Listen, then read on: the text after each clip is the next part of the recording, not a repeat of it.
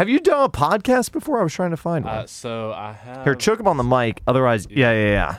It's been a while. Um, I've I've done a few maybe four years ago, and podcasts were just becoming a thing. So I'm excited to be here. Dude, this is unbelievable. I was trying to find one. I was like, I found Yeah. there's a video of you online doing an interview. Yeah. So I actually helped uh, start another podcast several years ago and have some podcast clients. So Yeah. it's, it's fun to be on the other side. When you have a podcast client, was that like you've done deals for them with Yeah. like podcast networks or things like yeah. that? Yeah. So um, yeah, I had various distributors of podcasts like Cumulus and things like that. Uh, I've, I've done some of those. Yeah, yeah, yeah. Yeah. It's good stuff. I didn't realize this because you sent me your bio and I was and I was looking over it. And sometimes it's hard to know like what lawyers are up to because because because you know there's a lot of confidentiality things. But I didn't realize that this deal you did with Warren Zeiders Yes. was like one of the largest deals in country Yeah. music for a new artist. It's been insane. You know, I think that, as you know, the TikTok whole so short form video content, social media stuff has gone nuts. And so he was really found this sweet spot where he was creating a ton of content and building so much leverage for himself. He ran off a clip of like something like 90 days where he was streamed a million streams a day, uh, which is just bonkers numbers. And so it was perfect, perfect storm and really on the hills. He he's label mates with Zach Bryan, who also has significant success leveraging the platform. And so it was a really cool thing. Uh, and it came together. Uh, his manager, Charlie Salvatore, and I just kind of worked that and saw the process out. And yeah, I think it, you know, there's no way to verify what the biggest deal ever was because of client confidentiality, but um, I've never heard of a, a deal for an intro artist in Nashville um, that size. So Whose deal was done first? Bailey's, uh, uh, Warren Zeiders deal or Zach Bryan's yeah, deal? Zach was has been with Warner Records for A two or three years Yeah. before um, Warren's uh, deal. So So do you think that they were seeing like great success with an artist Yeah. kind of in the country space and that Yeah, was, that's what was appealing about Warner. the Warren? bigger conversation too is um, the interesting dynamics between Nashville um, country labels and then the in- interjection and influence now of uh, labels outside of Nashville feeling like they can get in the country game and finding out what that sometimes it's even within um, their own company system like Warner Records. Obviously, we have a powerful Warner Nashville uh, shop here, and so those dynamics of working, finding collaboration points and working things. But I would say that outside of Nashville, whenever they get a country artist right now, for better or worse, they just kind of let them do whatever they want, and uh, it's a lot of times unconventional. They'll put out tons of releases, put out like cover recordings, re-record them, re-release things two or three times in different versions, and you'll you see success in with Warren, but also Zach Bryan and uh, Bailey and some of the other guys that are coming. Just Even like Megan Moroney, her Abs- deals with Columbia New York, and Yeah. then they did the deal with Sony, which I think is, it's like a trend that's happening right now. It's like It is. Is that because when you go out, you get bigger advances? Like, why are people?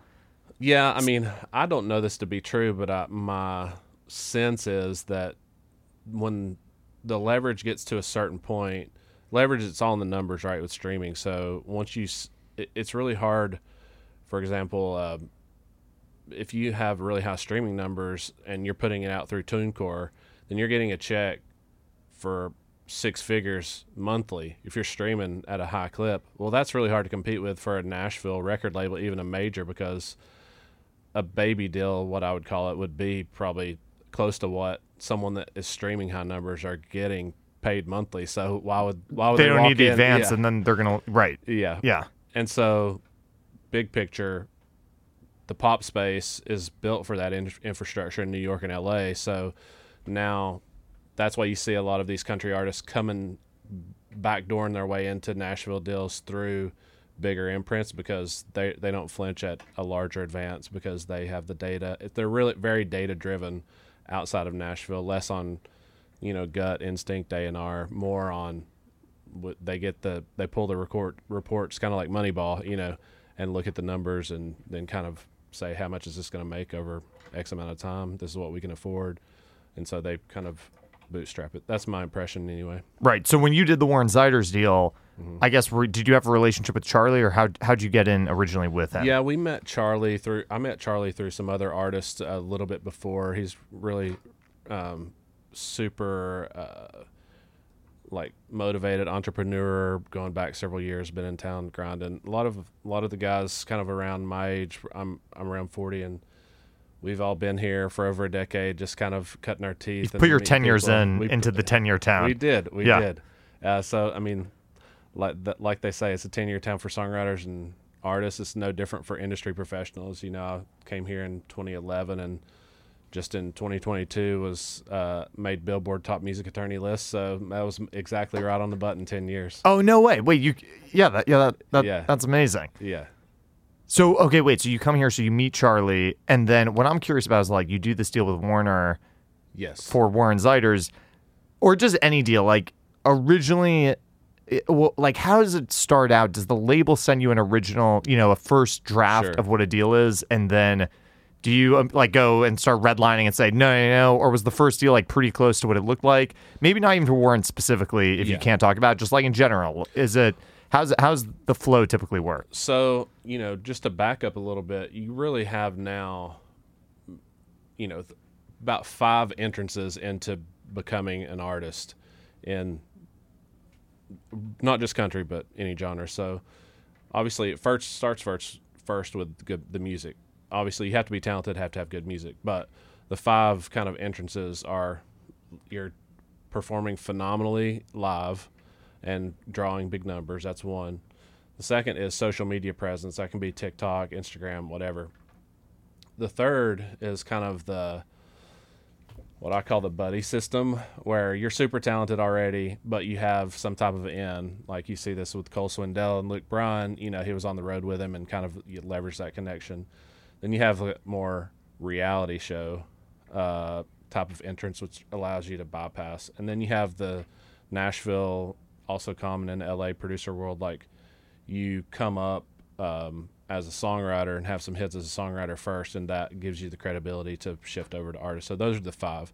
So if you collect more than more than one of those five, that only increases your leverage. So like for Warren, you know he he was on the social media following path and very successful at um, leveraging his uh, TikTok fame into building a bridge to streaming platforms. But if you you can be TikTok famous but not put any music out and it doesn't work. You have right. to be able to build the bridge. And so he was very successful in doing that. Whereas um, another artist like Luke Combs when 1,200 people were showing up uh, for a 200 person venue in Asheville, North Carolina. That, that was enough. Yeah, gets people's attention. You know, he yeah. just the live. He followed the live performance route there, and so in contract negotiation, it's all about leverage. It's a leverage game. So we try to look at what the strengths are of the artist, or, or I also work with songwriters and producers, and leverage is similar across across the board. But look at what your strengths are. Look at what you have going on so far and leverage that into a deal. Sometimes, in the case of Warren, you know, you create enough leverage, they're reaching out to you. But that's not always the case. Sometimes we'll self-identify, uh, just like any other A and R person would, like a really talented artist, songwriter, producer, and try to make some connections for them, make some introductions. Um, I'd say maybe 20 years ago in Los Angeles, all the attorneys were the deal makers, and that's kind of what my model is. Uh, it's a little bit different than the traditional Nashville model, but I I love doing deals. That's kind of my bread and butter. And I, people ask me what my hobbies are, and I'm like, outside of you know my my kids and family, I I just love doing deals. So that's the when you go into a deal with an artist like Warren, how much of that deal do you have a sense going in, you know, knowing where the artist is in terms of social numbers and the leverage that you're bringing to the table?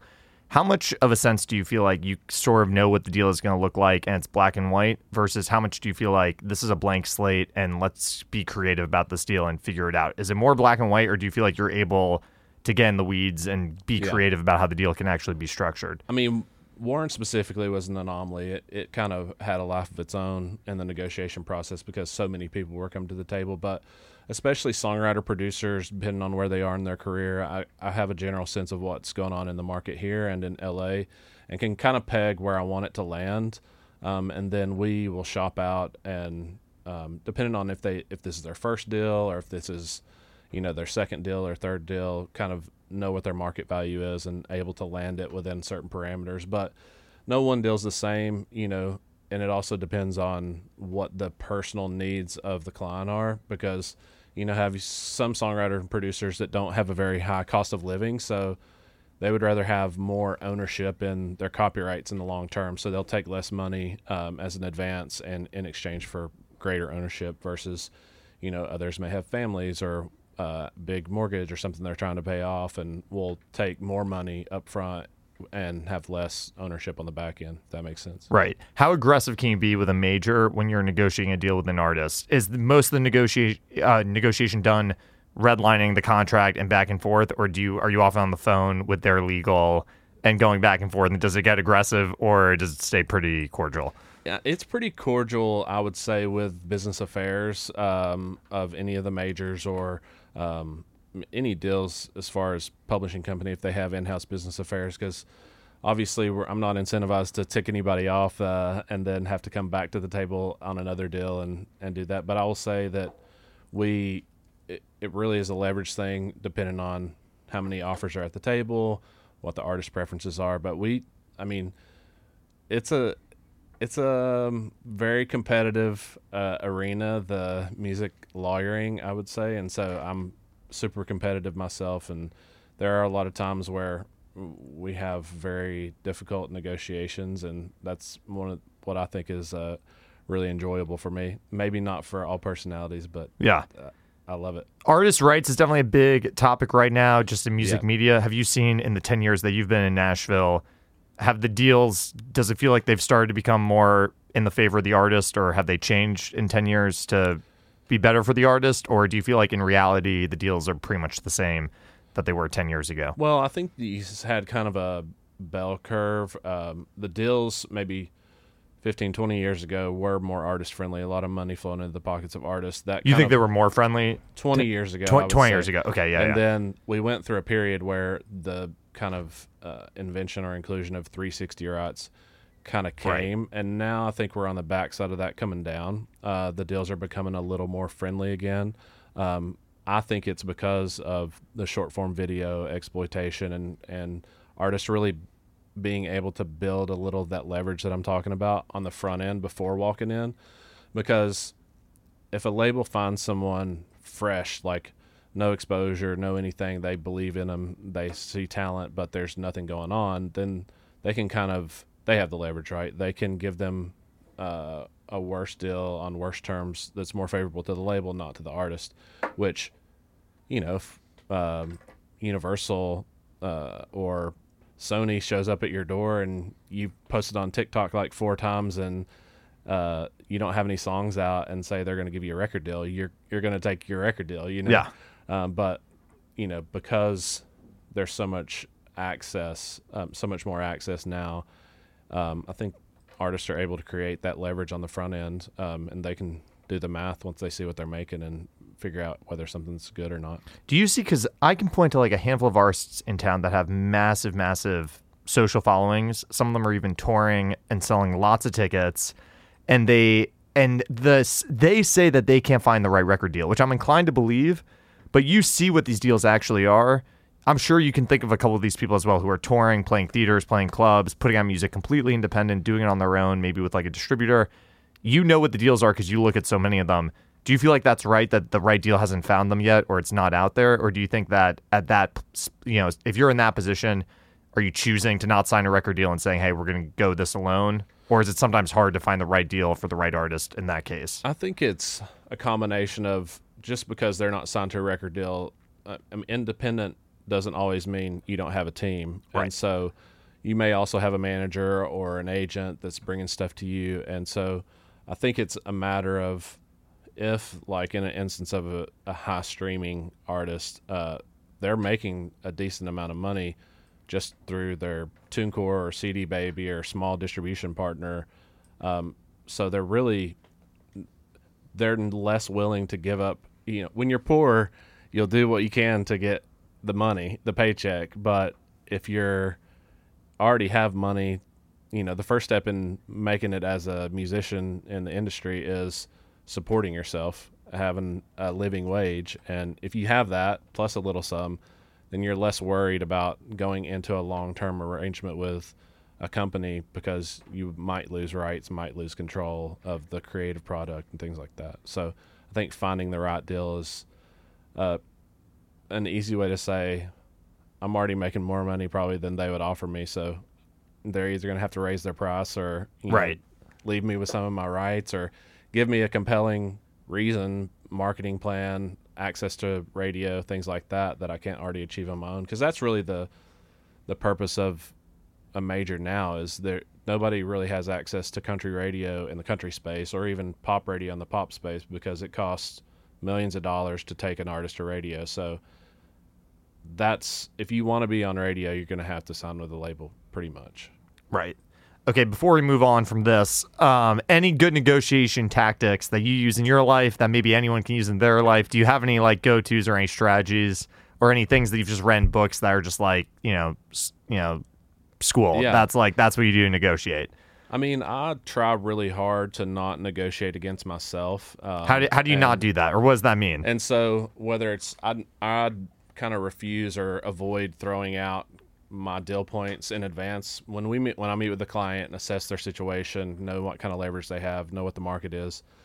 We'll set a range behind the scenes of kind of I think this is where it'll land, but we'll collect first offers and let uh, you know a lot of uh, a lot of labels will even ask the writer or the publisher or the um, producer or the artist like what are you looking for and i always coach them to say i'm looking for a place that gets me creatively that has a good culture Don't say you know. number, basically. Exactly. Do you think they're asking that because they want them to make the first move? oh yeah A hundred percent, right? 100% because Yeah, they the- want them to th- to say I'm looking for thirty thousand or Yeah. whatever the number is, and I really they, need thirty thousand dollars to pay my bills, and that's what I'm most concerned about right now. Don't ever say that. Right. Yeah, yeah, yeah. just, uh, leave that to your attorneys or reps. But that's kind of you know first things first. Never negotiate against yourself, even when you're uh, getting comments back that are general uh, from the other side, like we can't do this number. Then I would never come back and say, well, what about this number? I would just say, well, pro- tell me what you're proposing. You yeah. know? What's the thing? Because I was negotiating a deal for something big sponsorship opportunity, Yeah. and I said to them, "What was your budget?" And they said to me, "Well, what are you looking for?" And I said, "Well, when you give me your budget, I can I can put the best package together for you." And they said, "Well, we'd love to see the package." Like they knew, you know, we were both on the same page about what we were doing. Yeah. And then eventually, I gave in. I gave a high number to what I thought because I was like, "This isn't going anywhere." So I felt like I had to give a high number to keep the conversation moving. They came back and we sort of met in the middle. But sometimes it's really hard because, like, I feel like people both know this game if you're dealing with you know smart negotiators.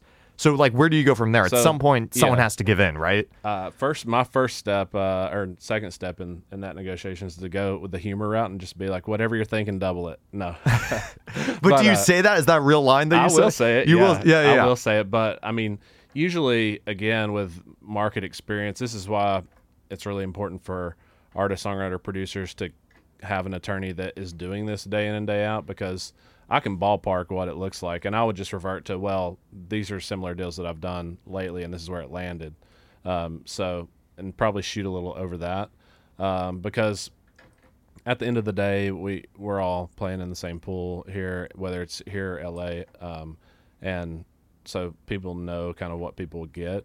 Um, but the important thing is, for me personally, I only want to take as much money in an, in an advance to make sure not just the artist or songwriter is uh, comfortable financially, but uh, maybe a little bit more than that, so that they're being able to get the few nice things that they want if they're in a leverage position, and then, but the biggest thing is the rights. Uh, grabbing as most of the rights on the back end as possible. If you create some leverage in the middle of your deal, right now I'm doing renegotiating deals that are in the middle of the term, not at a renegotiation point, but the the writers or artists have leverage because of sudden popularity, and so we're already renegotiating their deals to try to capitalize on that leverage moving forward. What do you bring to the table when you do that? Because that's something that always makes my head spin. Is like, yes, you might have leverage, but you're in a deal. So h- how? What do you negotiate? You try to give something else to get something else. Like, how's that right, work? right. We would just give in an example of a songwriter that all of a sudden, you know, has several number ones, but they're still in their first deal, meaning it's very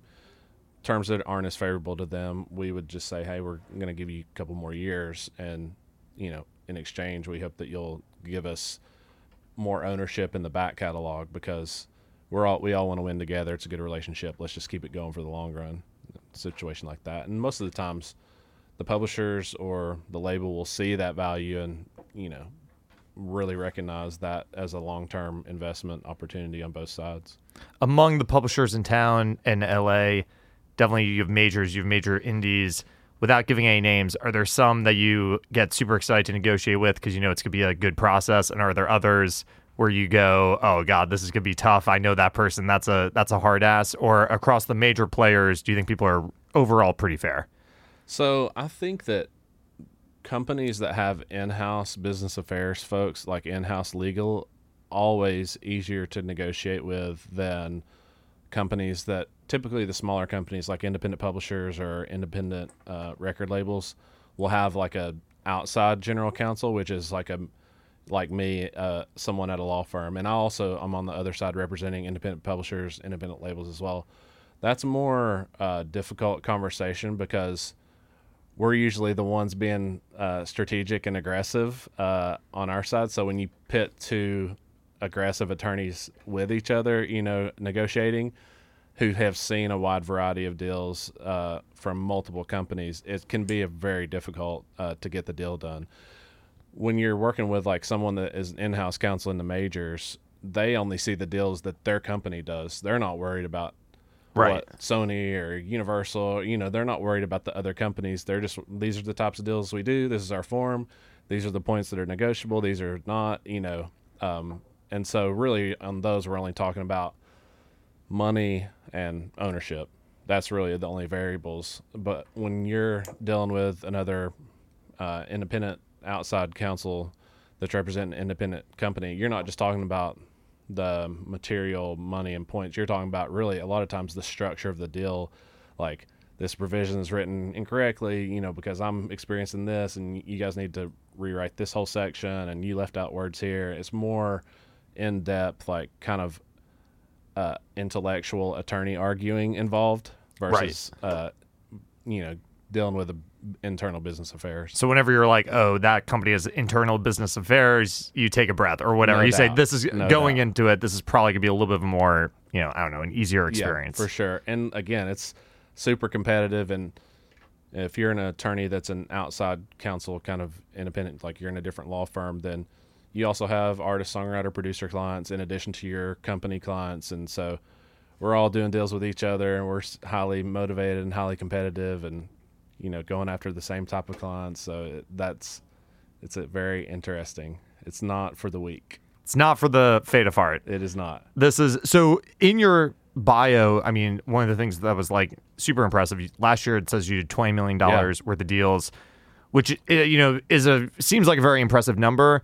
As a lawyer, as you're tracking your career, is that a metric that really shows success, or is that even though it's impressive, is it a little superficial? Like, is there something else that you look to, like the types of deals or the quality Sure. deals or the the types of clients that you work with, or is that something that you look at and you go, that really is a statement of success that I'm holding myself to, and next year I want to do 30 million or whatever it is. Yeah. So I mean, I think that it every year's different and how it um, plays out for the work that we do. But for me, last year was really interesting. You know, that wasn't just a one-off deal for 18 million and then random other stuff. Yeah. You know, we really worked hard to put. I mean, my heart coming from the management space a long time ago, my heart is in the creative development and the uh, putting clients in the right position to succeed. So a lot of that 20 million was small deals that added up, you know, game game changing in the personal context for a lot of uh, developing artists, songwriters, producers, having their first deals, having, you know, after their first or second deals fi- finally signing with a major label. So that 20 million represents the success story of probably over 100 clients uh, last year. You know, I think there are some opportunities for bigger bigger deals. I had the honor of doing some more acclaimed um, producers and songwriters catalog deals yet last year as well, and that's really interesting process. N- Less about the money, but just knowing that you're playing a part when you look at the schedule A of all the songs uh, and they're songs that you kind of grew up on. Yeah, That's right. Just so cool to be like, you know, you're you're having an impact in the chain of title of this piece of intellectual property that you like grew up listening to, which is just so cool to me. Yeah.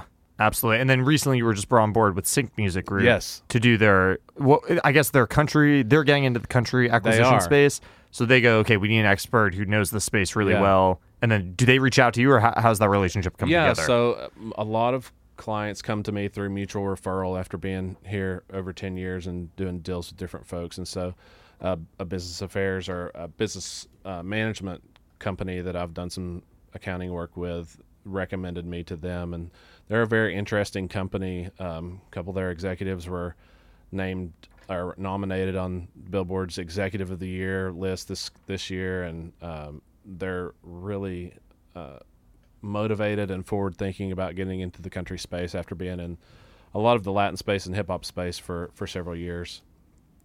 But it's it's exciting. They, um, you know, deals come through various channels, and sometimes they were approached uh, to be a funder or a purchaser of um, certain assets here, and other times, you know, folks from Nashville take stuff and they'll find it that way. Sometimes, as attorneys, we shop stuff around too. So, um, we it's going to be a good relationship. They're they've done a couple of uh, ventures with another company, Boom uh, Music Publishing here in town, uh, run by a couple of really good, smart entrepreneurs. So, we're Yeah. excited about that. do, do you do anything with you? I mean, you talk a lot about New York and LA or any deals happening. Uh, I'm sorry, LA and Nashville. Are any deals happening out in New York or do you not really see any deals happening out in New York? Yeah, New York is less uh, active, I would say. Whenever I was first practicing, practicing, I would go to New York as much as I would go to LA. That just my deal flow personally, and just my general senses. New York is a little bit less active in the music scene currently. Um, Right. But everything kind of ebbs and flows. You know, the you're still big three are New York, Nashville, and L.A. Submarkets like now Miami, Austin, Seattle, Chicago. Um, those are kind of the four music markets that below the big three. But for my personal book, I'm spending about a third of my book is in LA, so I I do quite a bit of business out there. Okay, fair enough. Yeah. when you talk about you have a I guess handful of clients, like three clients that you do management consulting for, all Yes. signed to major labels.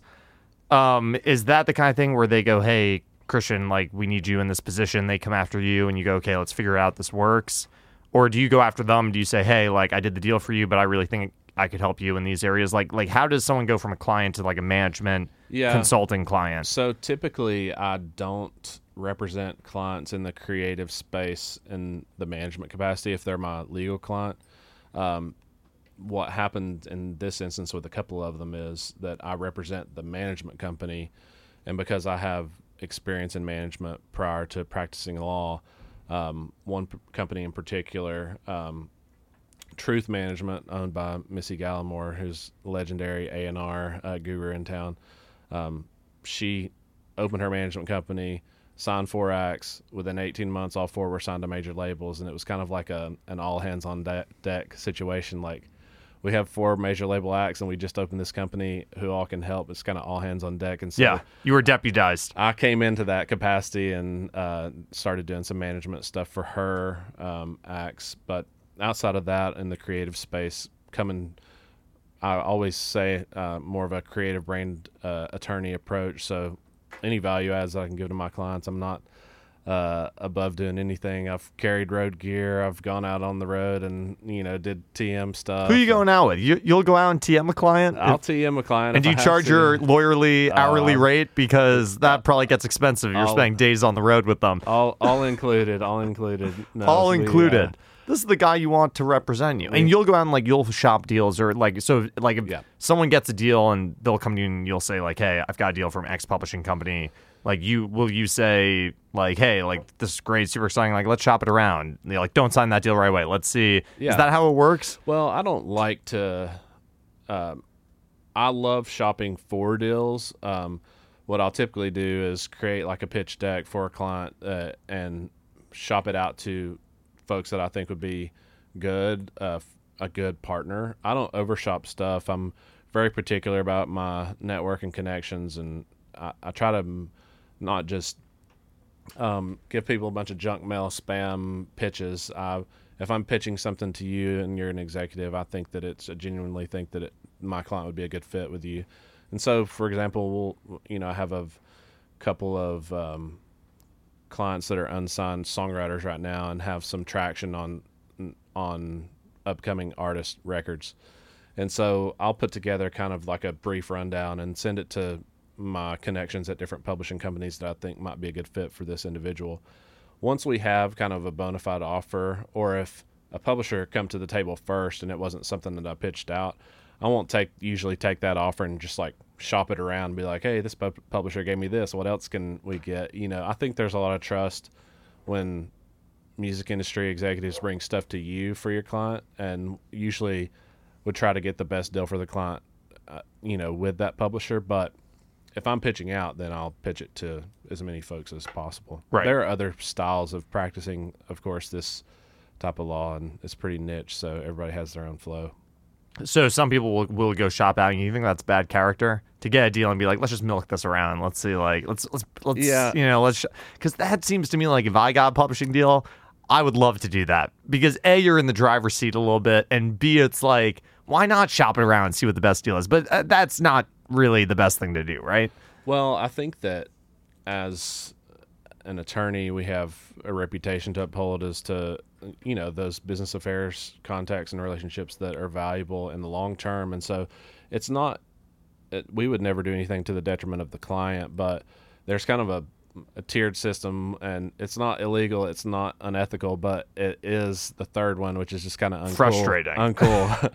it's not cool. And, and I try to stay out of that not cool, uh, you know, when I'm on the pitch uh, as much as possible. Now, I'm always also brutally honest with BA folks. If I do plan to shop it around, it, it won't be in secret. You know, if the offer is not, if it's not a good fit or if it's not the terms that we were anticipating, I'll just point blank be like, we're really hoping to land this between here, or there seems to be some mutual interest between this client and this other company. We're just going to see play, let that play out and if you have thoughts on that i'm for me i'm really big proponent of a joint venture uh, situation meaning two companies especially in the publishing world coming together to do one deal So that would be like an independent with pretty much always a major, or is it worth doing a JV with Uh, a non-major or major? sometimes MD? there's two independents but my, my favorite is to do jvs with an independent and a major because you get kind of the best of both worlds you get the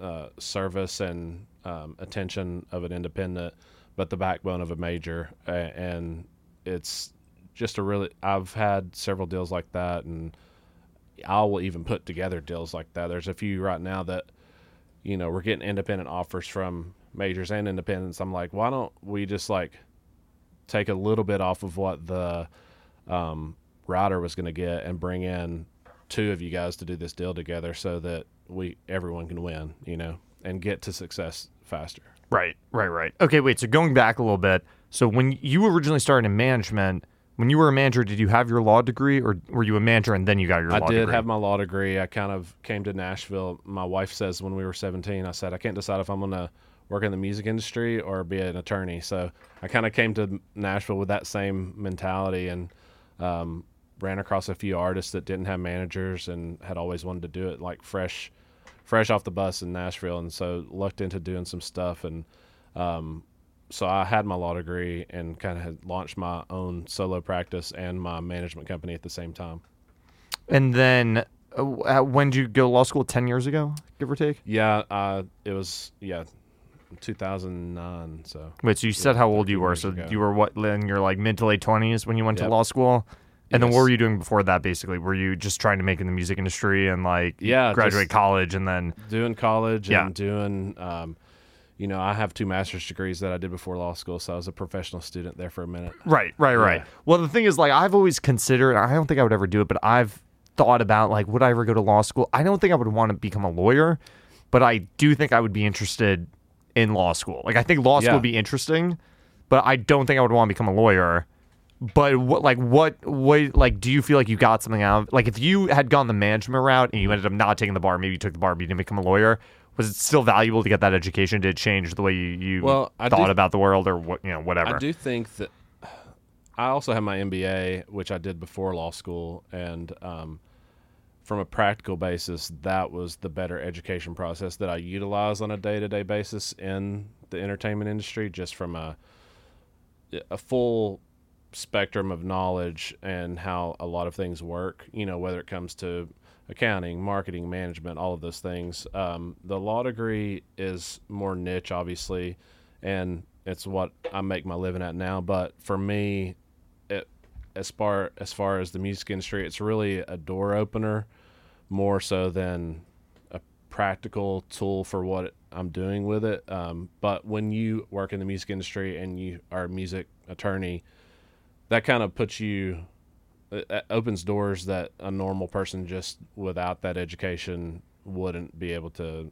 mm, enter. Uh, people will listen. It's just a legitimacy thing, I believe. Right. When you went to law school, did you was there any doubt about like I mean, I feel like cuz you just so many so few people actually complete law school and it's so hard whatever like were you, was there any doubt in whether you could do it or were you set that you were like I'm going to law school 100% I'm going to do this this is my thing or was a part you like sort of questioning whether you had the I don't know what the ability to follow through and do it. I've I've never been personally the top to question. You know, I'm I always think of things and inevitabilities, so it was not really a whether or not something was going to happen.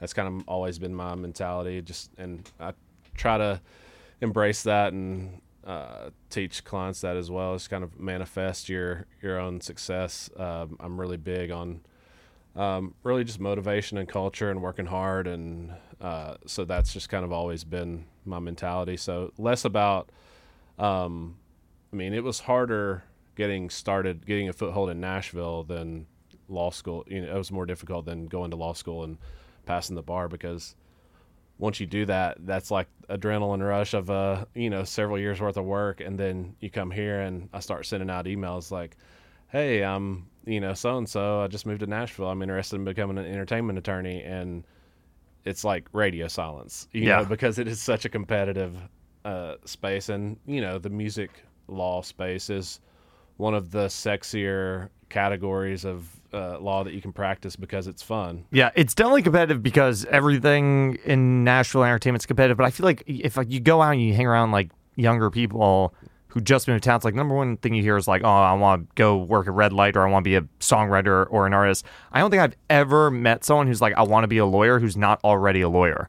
So yeah. like, is it competitive? Like, if in that scene, were you seeing tons of other young lawyers that moved town that wanted to be lawyers? I get about one email a day right now from someone law students that want to be entertainment attorneys. Yeah. Uh, and what do you how because you, when you someone put us in touch when we first met yes. when I first moved to town and you met with me like a couple days later we were having coffee yeah. like around the corner from here. So like who, who will you meet with any of these people or you really need a classic like warm intro in order to meet with someone? No, I mean I'm pretty. I think that I operate a little differently than most attorneys really because of my experience when I moved here and all of those unanswered emails or even emails from what are now prominent attorneys like it's competitive business.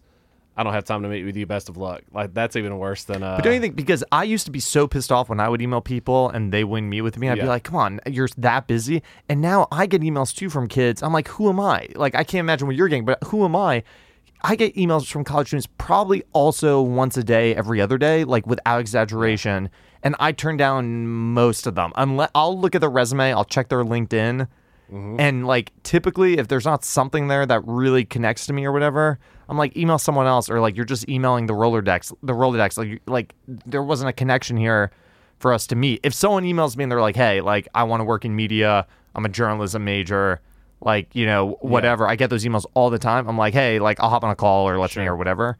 But I get emails like I'm a songwriter and like I'd love to meet and if it's a bad, I don't know. Sometimes I will, but oftentimes I really don't. Yeah. Which maybe I should. I don't know. You, uh, well, it's interesting. Um, you know, a lot of it's a time equity thing. You know, and your time's valuable. So I understand that a lot of people don't do it. For me, I just find value in mentorship and connection, and you never know how something's going to shake out. So I'll always give uh, someone some time if they reach out and want to want to, you know, grab a coffee. So a lot of times, used to I would do lunches or um, you know coffees and things like that. Sometimes now I'll just have folks stop by the office and we'll chat and give them a little bit of time. Or that's always a, a, great move because I don't have an office. But if I yeah. had an office, it's like just come to me. Yeah. Can come into my office 20 minutes. I don't have to leave. I don't have to get my car. And then you can, and then they feel cool. Like I remember going into people's offices, went to Espo's office first, I first move to town.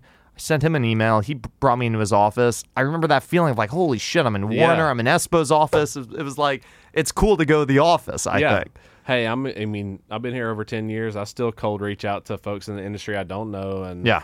and say, hey, you know, I've heard a lot about you. We haven't d- ever done anything together. Would love to, you know, come hang out or grab coffee. And so I'm on the opposite end of that a lot. And I always just honor, try to honor people's interest and see how it shakes out. I mean, that's how we we got connected initially. So That's the. Uh, I remember first time we met, you turned me on to Gary Vee, who at the time was not an obvious turn on. It- it I don't was- think he was as big as he is he now. wasn't. He's huge now. But you were ahead of the trend. You were like, Yeah. check out. I forget why you, you meant you recommend him, but I remember checking him out. Mm-hmm. I was like, does everybody know about Gary Vee? And I, I at the time, I don't think they did. Yeah, you, But now so they do. Now they do, and so so the next big thing, what is it? No, I was going to ask Post you. Gary Vee.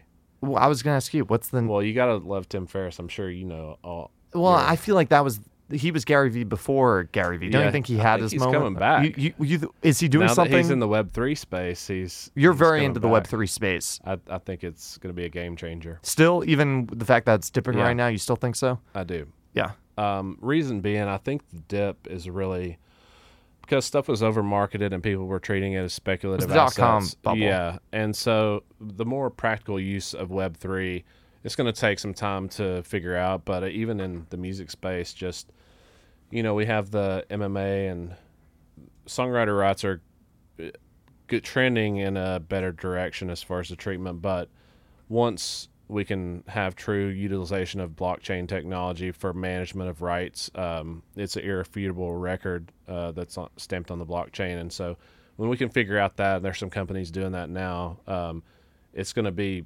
massive for the music industry as far as record keeping, payment of royalties, things like that. But it may take another 10 years to do, but we're folks are working on it now. It's coming that way. The future is going to be, you know, your average songwriter uh, right now our producer artist doesn't. If you ask them what their rights were, they don't know. Their attorneys may know if they can recall it over the hundreds of deals that they've done, but they don't know what they don't know what they do and don't own and when they're supposed to get payment and when stuff's going to revert and things like that. But I think the future of Web three in the music industry is just like on your iPhone when you have your wallet with you know all your money cards. You you're also going to have an intellectual property wallet where you can look and see all the songs, your percentage ownership, uh, when you should expect payment, what your unrecouped balances are, when Yeah. to, Why? Why wouldn't you have that? yeah, when to Yeah. term notices out. It's all going to be stamped on the blockchain. It's it's going to be really clean and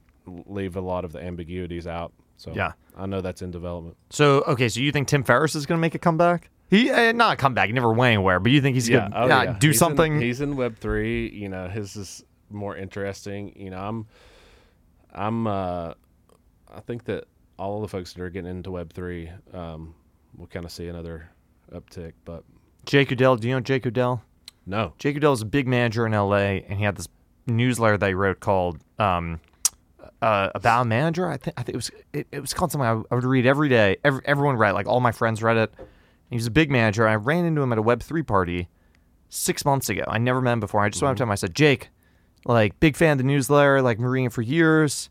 Like, like I said something like, "What are you working on right now?" Like any artist, he's like, "Man, I, I got out of the music industry. I'm just in Web three now." He's like, I, "I sold the management company." It's like I'm not even in it. And I was like, "Oh, you're probably in it for the wrong reasons, Jake. You know, if you weren't in it anymore." But now he's like all in on Web three. The guy's brilliant. He's mm-hmm. absolutely brilliant.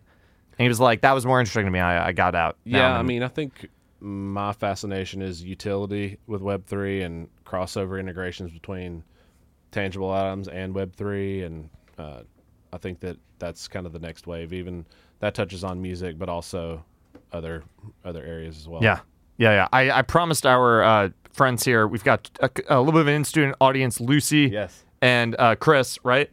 Uh, Chris, I said that I was gonna put them on the spot and ask them a question if they had a question for Christian. I don't know if anything came to you guys. And any questions? Lucy wants to be a songwriter. Chris wants to work in the music business. I'm totally putting them on the spot right now. Christian's done more publishing deals than anyone, Lucy. This is this is your chance right here. How to get a publishing deal.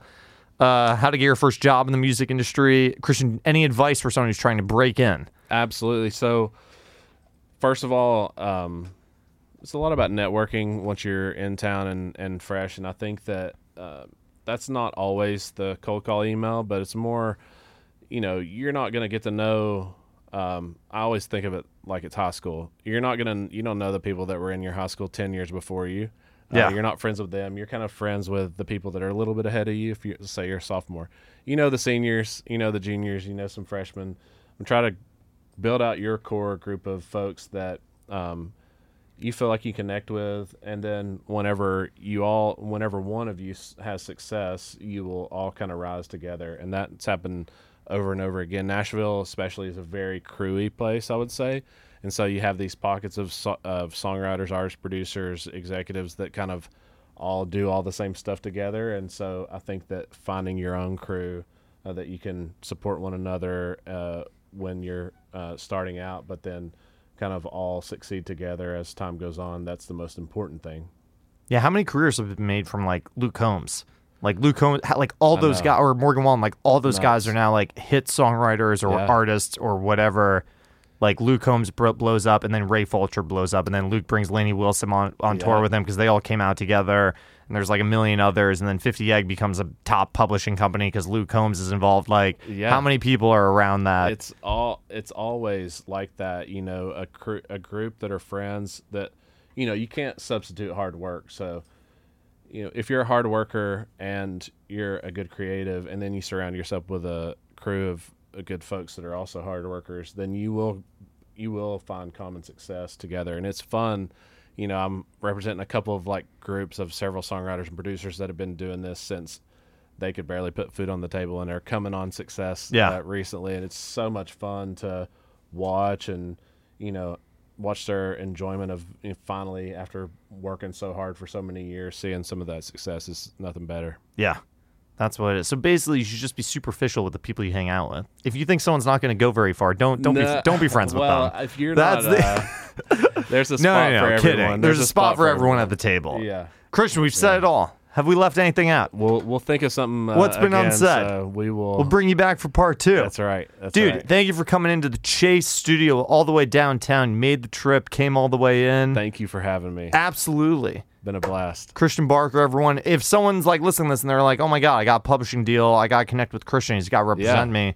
What's the best way to get in touch? Uh, you can hit me up uh, wherever LinkedIn, my email. Uh, my law firm is Shackelford Bowen. It's on Music Row in the BMG building. I'm I'm easy to find at Christian Barker on most of the platforms. Did you ever get that Tupac tattoo? I don't have the tattoo yet, but I do have a painting in my office of Tupac. This guy's a big Tupac fan. 90s hip hop. Two tattoos going to come one day, or what, what's the deal? right, I'm here for it. Let me know. it's gonna Let me know what you happen. got. We'll Christian Barker. tattoos. I, I'll never get tattoos. I like tattoos on other people. They freak me out on me. I get uh, the thought of getting a tattoo stresses me out. I can't do it. I can't commit to it. It's good. If I get a if I get a Tupac tattoo, will will I get a, a part two? Sure. Yeah. Boom. Yeah. Yeah. I'll do it. Next week. That's good motivation to, to, to get it done. Christian Barker, everybody. Thank you. Thank you. Woo. Did we get it? Oh, we weren't recording. No, I'm kidding. Uh, I don't know if you introed him, but. do you I typically no. I typically do that Okay. later. Yeah. Yeah. Thank Cool. you though. Dude, fun. Did it. We did it.